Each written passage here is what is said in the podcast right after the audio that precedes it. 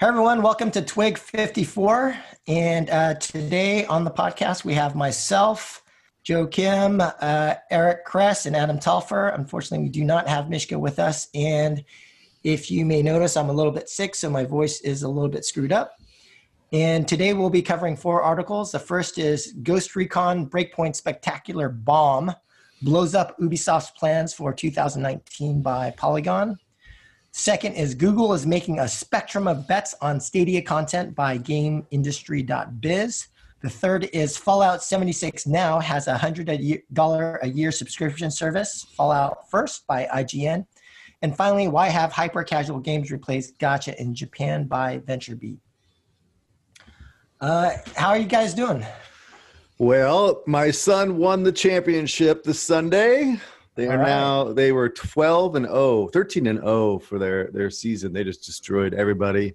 Nice. Uh, so including, I don't know if I've said this before on the podcast, which I probably have, Zaza Pachulia's son. So Zaza is a player on uh, the Warriors, and his son plays in this league team in Palo Alto. And, uh, and uh, Jacob just shut him down, and they destroyed the team. So it was awesome. Because you have to understand, his mom is there. His dad shows up, and his mom's there with this super expensive tripod, like all super try-hard stuff. And our team just absolutely annihilated them. Um, so it was awesome. All right. Uh, any other updates, or should we just jump right into Ghost Recon? Let's do it. Let's jump right in. So yeah, right. uh, first article... Uh, Ghost Recon Breakpoint. Uh, Polygon had an amazing title for this, but let's just jump right into what actually happened. Um, so Ubisoft is not having a very good second half of twenty nineteen. Um, big delays uh, for Gods and Monsters, Watchdogs, uh, Rainbow Six Quarantine. All these games have now been delayed until next year. And that meant that actually their Q three, Q four twenty nineteen performance is really all on the launch of one game, which is Ghost Recon Breakpoint. Um, it launched September fifth and just has been doing pretty terribly since then, um, to the point that actually the C E O had to uh, advise investors of a sharp downward revision in the revenue. Uh, Ghost Recon is one of Ubi's actually staple like franchises, a co-op third-person shooter um, that actually, despite crit- low critical reviews over the years, has actually been you know, pretty stable. Um, last release was in twenty seventeen. That was their Wildlands game. And actually, despite a Metacritic of around seventy, went on to sell actually very, very well, both from a units perspective and actually supported one of Ubisoft's best live revenues. Um, actually, I think like second to Rainbow Six Siege. But come September twenty nineteen, Ghost Recon Breakpoint was, I think, Ubisoft's big hope that they could repeat the success of Wildlands, but actually increase the upside that they had, especially on things like live. Um, so what they did was they shifted the design away from just being a standard co-op shooter to being a everlasting co-op shooter experience with actually a deep uh, progression system. So that means you can always pick up better guns, more like Destiny um, and, and, and less like uh, a standard shooter. Um, and actually create social spaces for players to show off their progress, sell progression boosters, weapons, and cosmetics all on top. Uh, but unfortunately, this model really didn't end up working for them. The changes that they made resulted in a Metacritic of sixty and falling, and clear impact on their units, obviously, and likely a much bigger impact on their D A U, which, of course, will translate into much lower re- live revenue.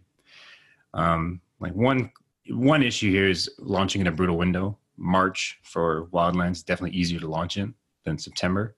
Um, but the biggest issue is just the audience fit to the actual engagement scheme that they threw on top of this game. It really points again to the big problem plaguing P C console games as they shift towards service-based models. It's just that not all not all audiences actually can succeed with the same live ops model. Uh, they're trying to retrofit Division two into Ghost Recon, and it, it's obviously just not a really good fit. And with all the pressure to move to live services, there's clear pressure to actually take proven models of engagement and monetization and bend game design to fit the model. But doing so just risks your audience leaving the game altogether, as seen with Ghost Recon. So my big takeaway for this is definitely to understand your core audience and build the right model for them, even if that might mean lower live revenue. Not everybody can be FIFA. It's it's better to, to build the right game for your audience than lose them altogether. Eric? Adam, that was an absolute phenomenal summary. of the issue. I will unpeel a little bit because, uh, you know, obviously this is kind of what I do, is track this sort of thing. And so I've been really kind of tracking this since E three, you know, where uh, despite a relatively strong showing at E three, there was really lukewarm response from a pre-order perspective. Um, and I think the more the community learned about this game, the more sour they became, and Devam really never picked up. And then with the alpha and the beta, oh my Lord, it was clear clear that this game was going to be a freaking train wreck. Um, and, and again, pre-orders and demand indicators that I track never really improved. So again, I, what you said was totally true. They tried to combine Destiny, Division-style looter-shooter elements to a game that is primarily regarded as an open, amazing open-world multiplayer experience. And with all the efforts to put these type of elements in there, they actually misexecuted against the core game. So they didn't do what they did really well the last time. Um, so fundamentally, it's kind of a mismatch of developer execution and expectations from the audience. But I, I actually kind of think this may be a more of a fundamental problem for Ubisoft. Um, the fact that this game was kind of greenlit in this fashion was probably more of a sign of, of some mismanagement at Ubisoft in general. You know, we talked about with Riot the last time about, you know, mismatch of monetization design and, and customer expectations. And this is the part of the problem, right? You push shooter, looter shooter mechanics with the hope of uh, microtransactions, and it kind of convolutes the pureness of what the open world gameplay would be. And this is not quite as bad what happened to Battlefront two with E A, but it's very similar in the sense the audience's expectations were different. They wanted to play the heroes, but if the heroes were locked behind thousands of dollars of spend or sixty hours of gameplay, you know, that does not fit uh, customers' expectations. Um, and for Battlefront's case, you know, it was an amazing sequel, and it was almost better in every facet of the game. Uh, but the controversy itself uh, basically created, you know, a huge backlash with the audience, and that's what fundamentally I think impacted sales. So I guess the point here is that Ubi, Ubisoft is not, like, literally not paying attention to what their customer wants, or they're just kind of barreling through hoping to cash into this looter shooter economy. But I don't think any of these features should have ever made the cutting room floor for this franchise. Um, this franchise, you have to understand, last year, it just, uh, last time, it, it just performed so well, and it kept selling and selling way above anybody's expectations, including my own. But, um, but it was based upon the co-op, open world, freedom of of exploring, you know, side quests, all these things that make this game great, none of which has anything to do with collecting guns or gacha or any of the other stuff. So anyway, enough about this game. What does it really mean for Ubi? Um, so the, generally what happens when you miss, this is like their hero game for the year, right? This is like the game that's going to do eight to ten million units, and it's likely going to do four. When you're in that much of a hole, like, you could try your dig yourself out and push these games into, into March quarter, but ultimately it's a it's a basically this uphill climb. And so what they chose to do, and, and companies do this occasionally, E A's done this in the past as well, is they just throw in the towel, right? So rather than um, you know, rather than fighting through, they just threw in the towel and pushed all the games out. But my my speculation is that the monetization design of Rainbow Six and Gods and Monsters and Watchdogs were likely very similar to what they're trying to do with Ghost Recon. Not one hundred percent sure about that, but they probably are rethinking their designs, as that's going to take some more time. Um, and they just can't misexecute again against these S K Us, or they're just going to get super punished uh, by Wall Street. So the stock has gotten crushed. Uh, you know, it's gone from, like, you know, seventies to eighties down to forty-seven. Uh, luckily, a few of my clients were short, so I'm looking okay on this one. Um, long term, though, I think Ubisoft is in good shape. You know, they really do, again, need to rein in their spending, as I've said many times. Uh, but from the perspective of, like, their core franchises and their and their I P, like, I, I think it really caters and co- caters to the core. You know, Assassin's Creed, Ghost Recon, Far Cry, et cetera, um, Rainbow Six. Um, but the biggest challenge with this company is that they got to stop investing in the nonsense. They got to stop investing in Starlink, you know, their Toys to Life nonsense, Steep, The Crew, Roller Champions. You know, even this Trials game doesn't seem very smart in this market. You know, Rayman Legends should be really kind of sunsetted. You know, they need to close these studios and optimize against this biggest franchises to scale revenue without growing development expense. So you know, I'd be happy to consult with them on the turnaround, but I really don't think, uh, I really do like this company. I mean, this, I've met the C E O, I've met the C F O. Uh, they're really, really nice people, but I think they really need to take a hard look um, at their organization, consolidate on the few franchises, and and and cut costs in an absolutely major way. Um, the problem is it's a French company, and that's kind of against their, you know, uh, philosophy, I suppose. But we'll see. Maybe maybe uh, investors will start to push them a little bit more to uh, get more streamlined, like the other studios have done, like Take-Two, E A, Act, everybody else, basically. So anyway, what do you think? Uh, so for me, I don't have much to add besides, um, you know, more in, in terms of, I, I kind of plunged into the comments just to try and get the user perspective uh, from this article. And based on a lot of the user uh, comments and complaints, it seemed like most of the complaints were around, one, bad design decisions, and two, lack of differentiation. So in terms of the design decisions, it really seems to support what you guys were saying. You know, lots of comments about not liking having a level gear score in the game, and more generally about them trying to introduce R P G mechanics into in, into this game. They didn't like the introduction of bullet sponge enemies in the forms of the robots and drones, that A I, social hub, and in particular, the amount of microtransactions in the game. And so as a typical comment, I'll, I'll read one from M F T Rex, who states, bottom line is they wasted design effort on systems and that players didn't want or ask for, uh, loot scores and microtransactions, and they neglected the systems that made the game unique by outright removing them instead of improving them, the A I squad. Wildlands had its fair share of issues, but the core game was solid. But instead of building upon it, they took multiple steps backwards, and the audience for the game reacted accordingly. That's what happens when you have a poor vision of what you're trying to make and or incorrect priorities. And in terms of the second lack of differentiation, there were uh, a lot of comments about, one, not really seeing a compelling need to buy this game when Division two was on sale for like twenty bucks, and some people just thinking that this game was D L C for, for Wildlands, for example. So I just wanted to present the uh, user perspective there by delving into the comments. Um, and the next article is Google is making a spectrum of bets on Stadia content by Games Industry dot biz. And uh, in this article, Google, well, the Google Stadia launch is set for November nineteenth. And, but ahead of that, a few new recent announcements have been made. First of all, a new Montreal development studio focusing on studio games was announced. And secondly, Games Industry dot biz interviewed uh, Jade Raymond, who is the head of Stadia, about their platform strategy. And according to the interview, uh, Raymond is responsible for exclusive content and mentioned they will be building out a few different first-party studios and build, also building out the publishing organization to ship exclusive content created by external indie and, and other devs. Um, she also mentioned they will be working on games uh, that, quote, that wouldn't be possible on any other platform. I think that's real, what's really exciting and why we're building out the first-party teams. So what does this mean?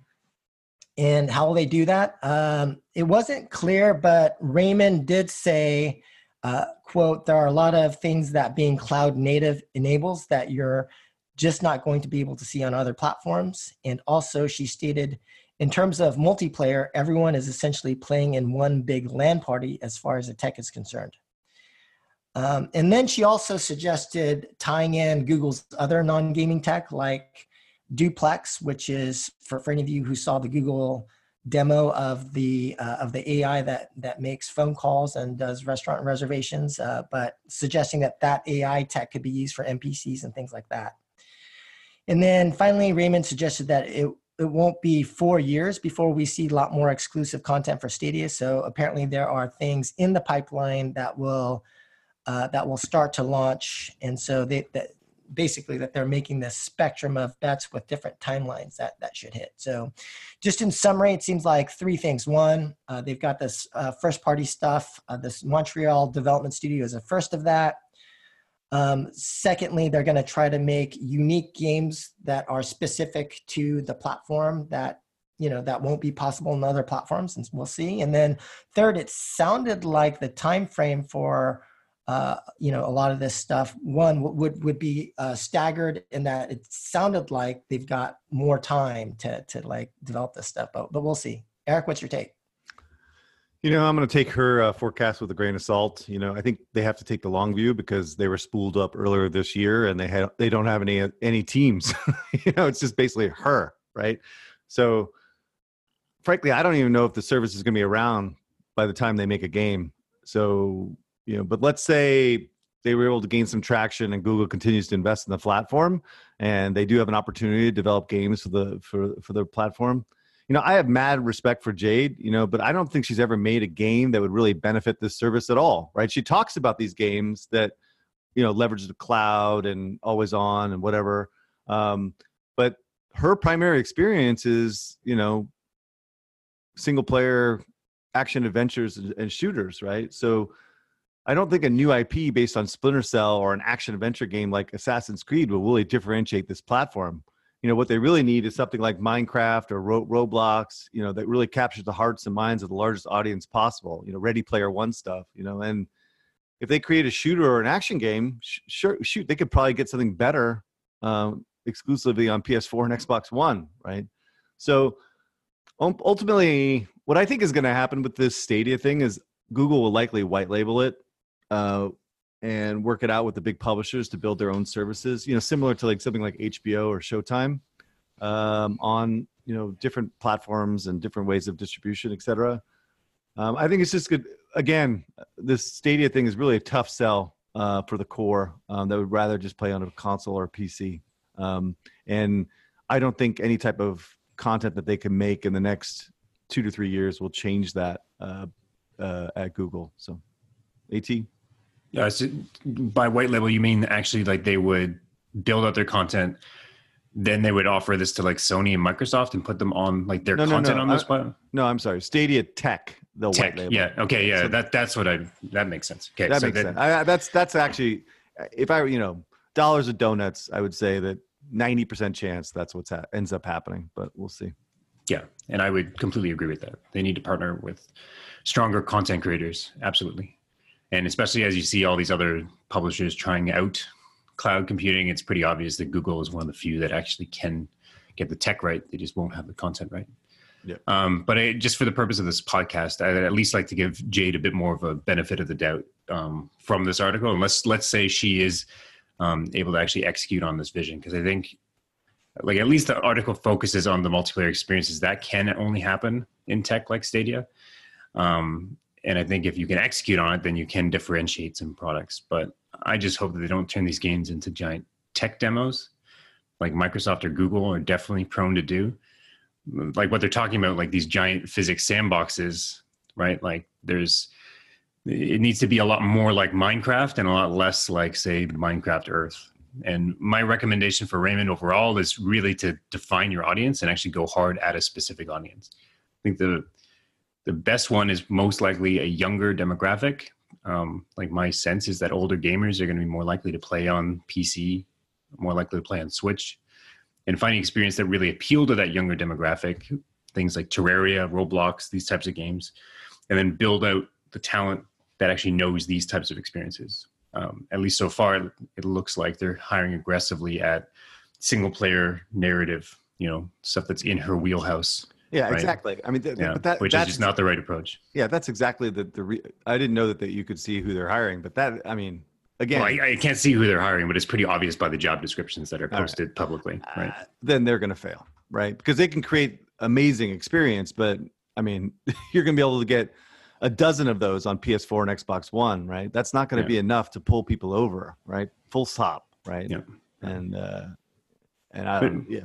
But no, if they if they focused on a younger demographic, right, that uh, might actually be like might actually be able to adopt this tech and focus on games like a Terraria, more like a Roblox, where it uses this physics sandbox sandbox type of environment where everybody's working within, then you can create you can create different types of games that aren't available on other platforms and can't happen on other platforms. That can be a differentiator, but that's not going to happen instantly, and I don't think. And, and I think going after that single player narrative experience is just just a distraction away from that. Yeah, and I and I would I would argue what I argued is that first of all, I don't think that team's going to have the capability of doing what you're suggesting. And then second of all, it's going to take too long for them to build something like that uh, in the time frame that this thing will be viable, right? Yeah. Yeah. But Eric, if you're right that Nintendo doesn't do another console, you know, Nintendo on Stadia would be pretty sweet. Yeah, exclusive on Stadia? Sure. Did, would you ever see that? I don't know. That, Probably not. No, I, I think Nintendo's not stupid enough to do that. But, uh, but, but, but I mean, again, no, I mean, you know, Google has some freaking deep pockets, right? You talk about, uh, you think about it from the perspective of, sorry, th- this is going to be kind of out of my butt right now. But like, you think about like how fail, how much fail they've seen on mobile, right? If you put those efforts towards building a service on Stadia, you know, that takes some of their old I P and puts them on a on a, a digital platform. Um, and then again, it's like a button or, or you know, a, a select group of games that are available, and you charge a, a subscription. I mean, that's super compelling to a lot of people, you know. And mm-hmm. so, you know, that's interesting. But I don't think Nintendo would be smart in any way with any amount of money, which is not true. There's a certain amount of money that they'd be smart, but but they couldn't pay him enough to basically be exclusive on one platform. That wouldn't make sense. No, but I like if, if if they white label, to your point, I think that's, you know, where they can have more control over over the service, then, uh, you know, that might be possible at that point. Right, right. Actually, that would make even more sense, right? Yeah, yeah, yeah. yeah, yeah. But I, yeah, I don't know. That's another discussion, but, uh, you know, we can talk about it. All right. Eric, Fallout? Oh, sorry, Fallout. All right. The only reason I'm putting this, okay, I'm sorry. sorry. I was playing World of Warcraft a little bit. I apologize. um, uh, so Fallout seventy-six now has a hundred dollar a year subscription service. Um, so launched today. It's at twelve ninety-nine a month or a hundred dollars a year. Um, and and Bethesda basically explains the features of this amazing subscription service is private worlds for yourself and up to seven friends, a scrap box, which, um, which has unlimited storage for crafting materials, a survival tent that acts as a place, placeable fast travel point, sixteen fifty atoms a month from the game shop, an exclusive ranger outfit, and unique icons and emotes. So, um,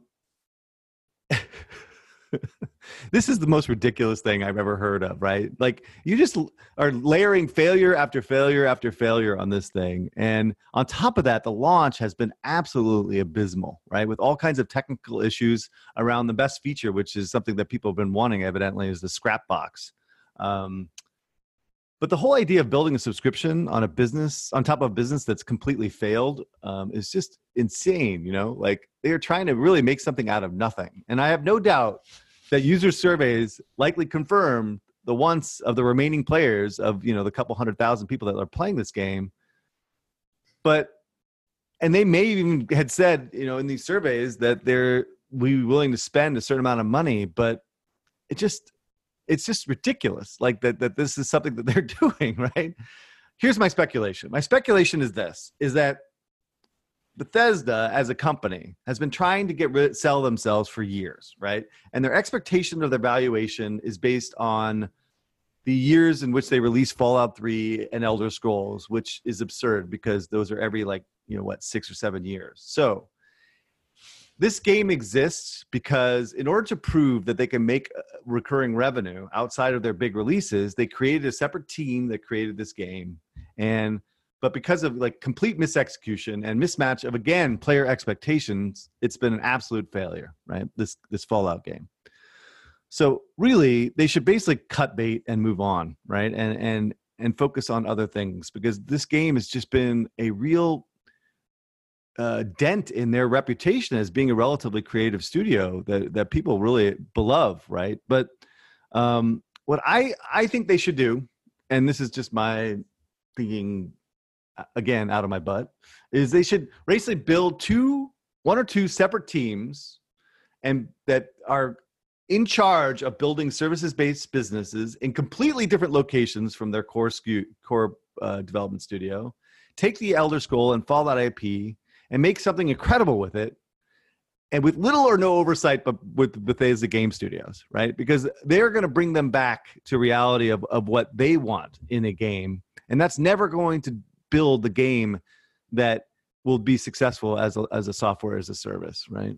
So again, this will never happen, right? Never, right? Because yep. there's no way these guys are giving up their I P to some, you know, remote location, right? But that's the only way they can actually build additional I Ps. They cannot rely upon the team that has created the same freaking experience over and over again for twenty years, right? It's impossible, right? It's a complete mismatch of team philosophy and desire for uh, services game design. Um, and so, again, I think Bethesda is kind of stuck in this in this situation in which they are never going to sell themselves for what they want. Um, and and and their model, although beloved by the audience, including myself, I mean, I spent so much time in Elder Scrolls, um, is not really uh, compatible with the current market and the current current desire of the big publishers that are willing to spend the money for to to acquire something like this. So delivering a game every seven years is not compatible at all with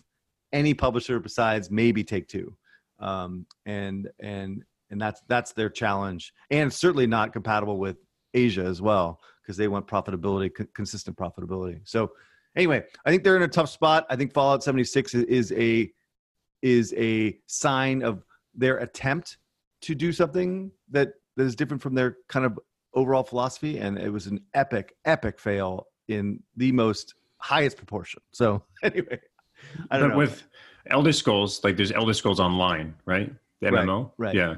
Like, like, do you feel like that fills the void of, I think, of like a service-based game for Elder well, that Scrolls? game that game didn't do all that well. I think it's I think it's a solid, like, yeah, a solid attempt. And and and I played that game. It was actually really really good uh, execution. Expensive. I mean, they must spend an insane amount of money. So yeah, I think that's a better execution. Um, but no, I think there's actually more that they can do. You know, it's like kind of like doing like things like Hearthstone and you know things like. like take the Warcraft of that universe and expand it beyond outside of uh, uh, of the you know core single player.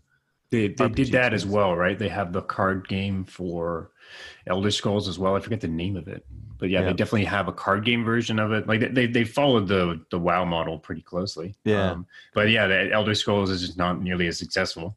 Um, but I would still say is a better service overall. Um, than Fallout seventy-six. True. Um, And then I'm getting a little bit frightened about their, their next game. Their next big opus R P G is going to be a, uh, uh, I forgot the name of it. I'm sorry. It's some sci-fi game. And uh, I'm a little bit worried about that because that could be pre- quite dis- divisive. But um, mm. but I'm sure it's going to be amazing. I just don't know how big it can be relative to Fallout and uh, Elder Scrolls. Cyber- Cyberpunk? Like how, how do you operate in the shadow of Cyberpunk? True. Yeah, yeah, yeah. They're competing directly in, in the sense mindshare wise, but Cyberpunk will probably be long gone by then. Mm, okay.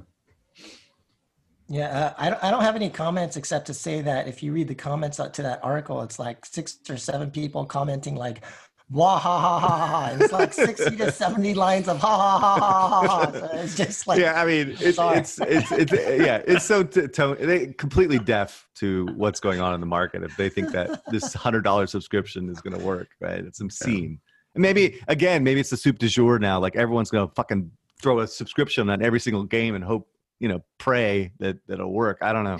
It's a little bit annoying that it'll save the service. Because at the end of the day, right, like if you think about the cost of like, wow, right, like a one hundred dollars a year subscription is not terrible, right? Like you can you can build up that value.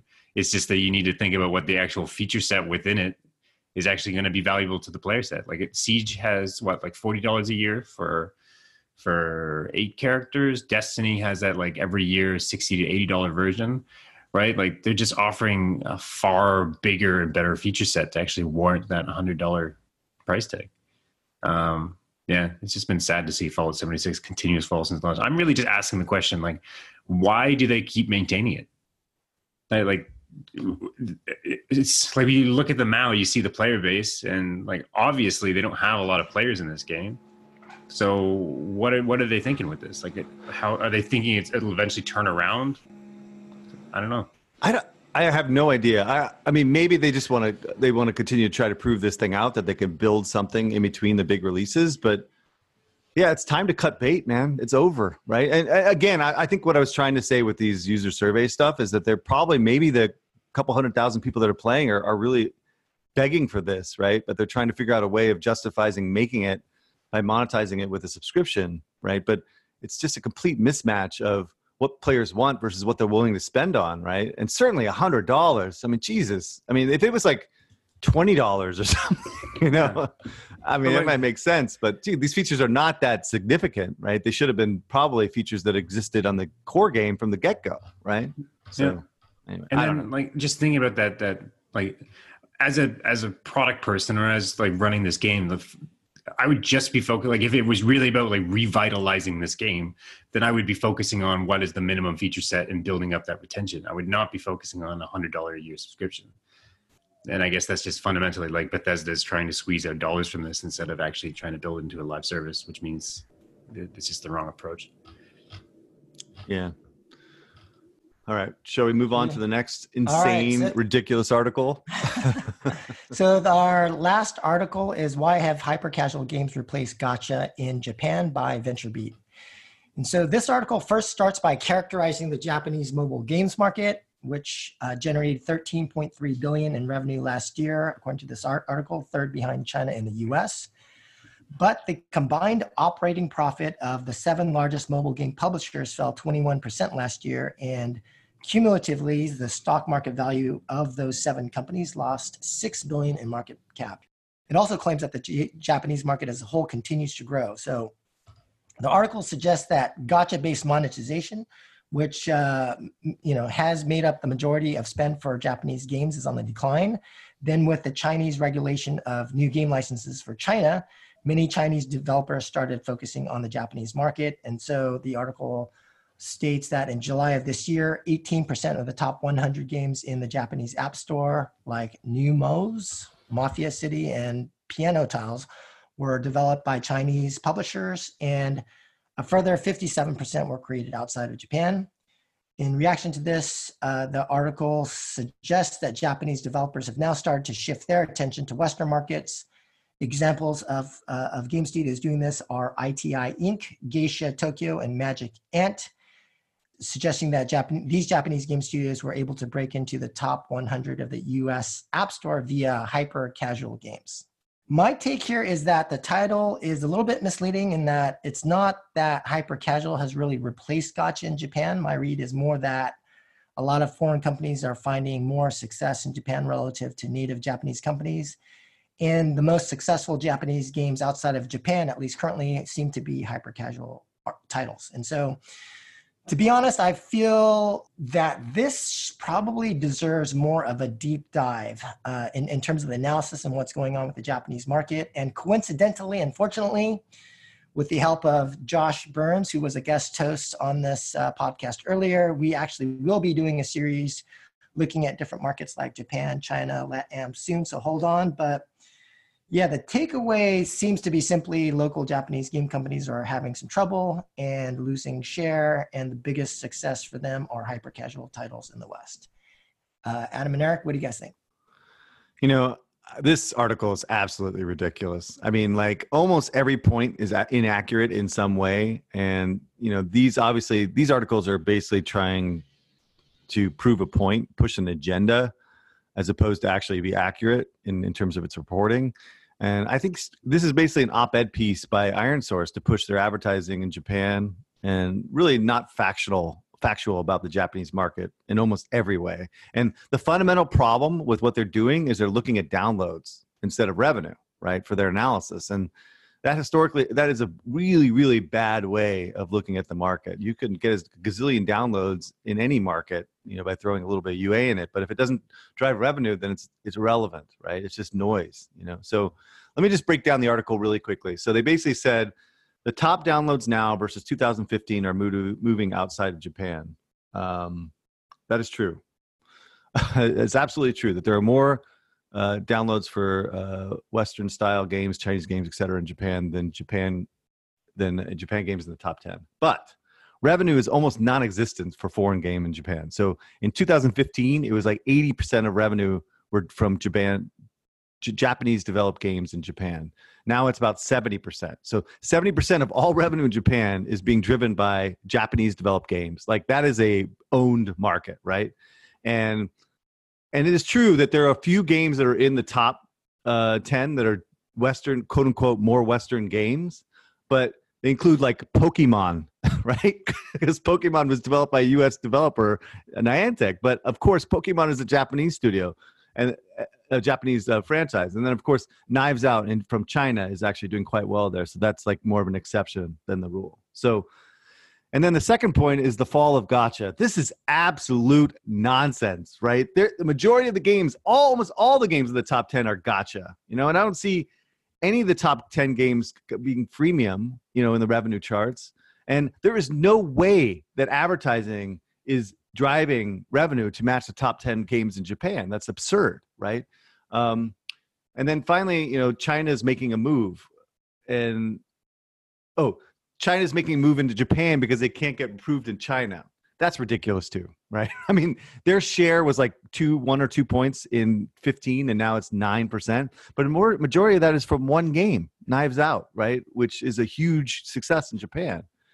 Um, and the waning popularity of gacha and the influx of foreigner studios claiming uh, their stake in Japan market is shaking up the local studios. This is also absurd. You know, you can't base analysis on downloads. You know, the only game in the top ten by revenue that does not have gacha is Pokemon Go, uh, which is, again, considered a U S title because Niantic makes it.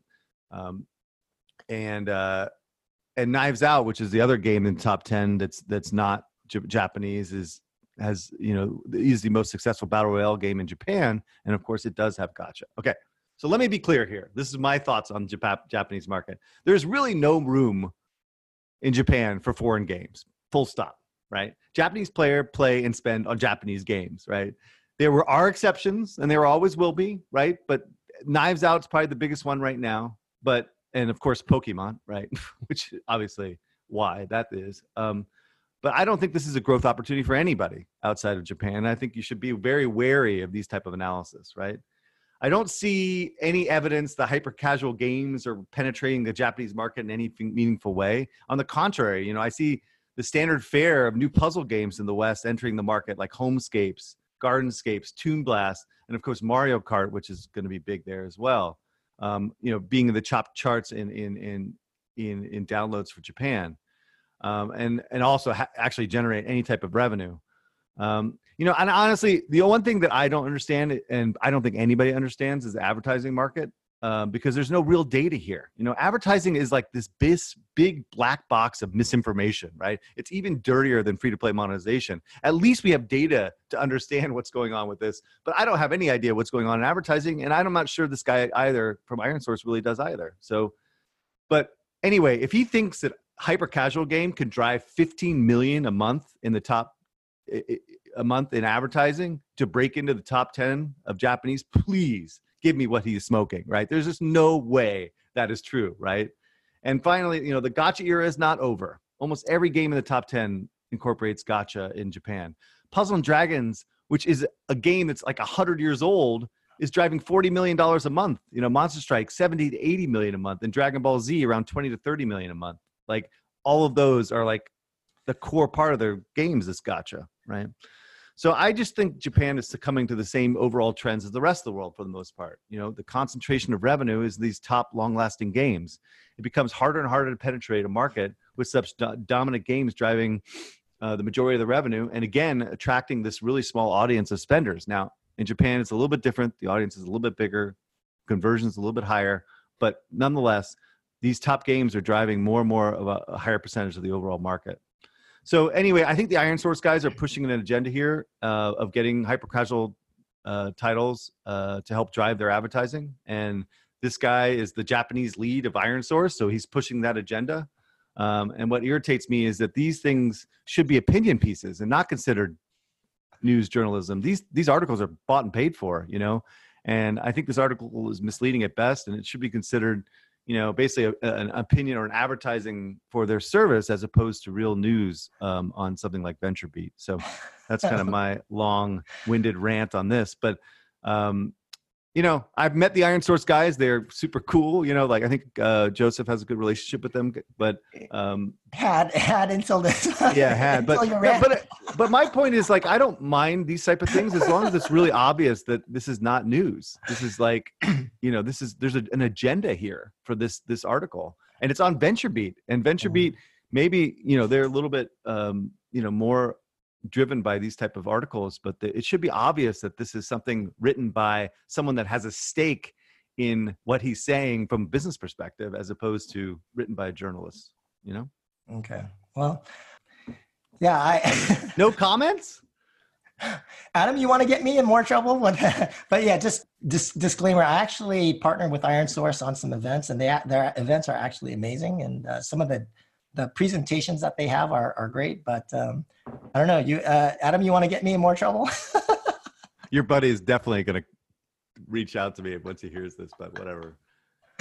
You, he can call me and prove me wrong, and I I promise. If he calls I, I, I me, don't I don't know who the author is, but um, no, no, it doesn't matter if the author. The guy you know we met when we went up to lunch that one time. Oh, okay, okay, yeah. But anyway, so if if he wants to talk to me, I will come back on the pod next podcast and and well, tell you, know, tell you should, why how I was so wrong, why we, I'm wrong about. We this. should uh we should do this Japan deep dive with um you know you, me, Josh Burns, and uh, somebody from Iron Source.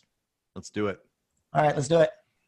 Uh, and that's, that's it. That's the final article. Um, unless Adam, you've got some final comments or anyone else? Final no, I, that whole article, I was just digging about more Fallout seventy-six stuff, looking at their M A U. uh, so yeah, I'm totally out of it, but yeah, no, uh, good podcast. Talk to you guys next week. Uh, peace out. Yeah.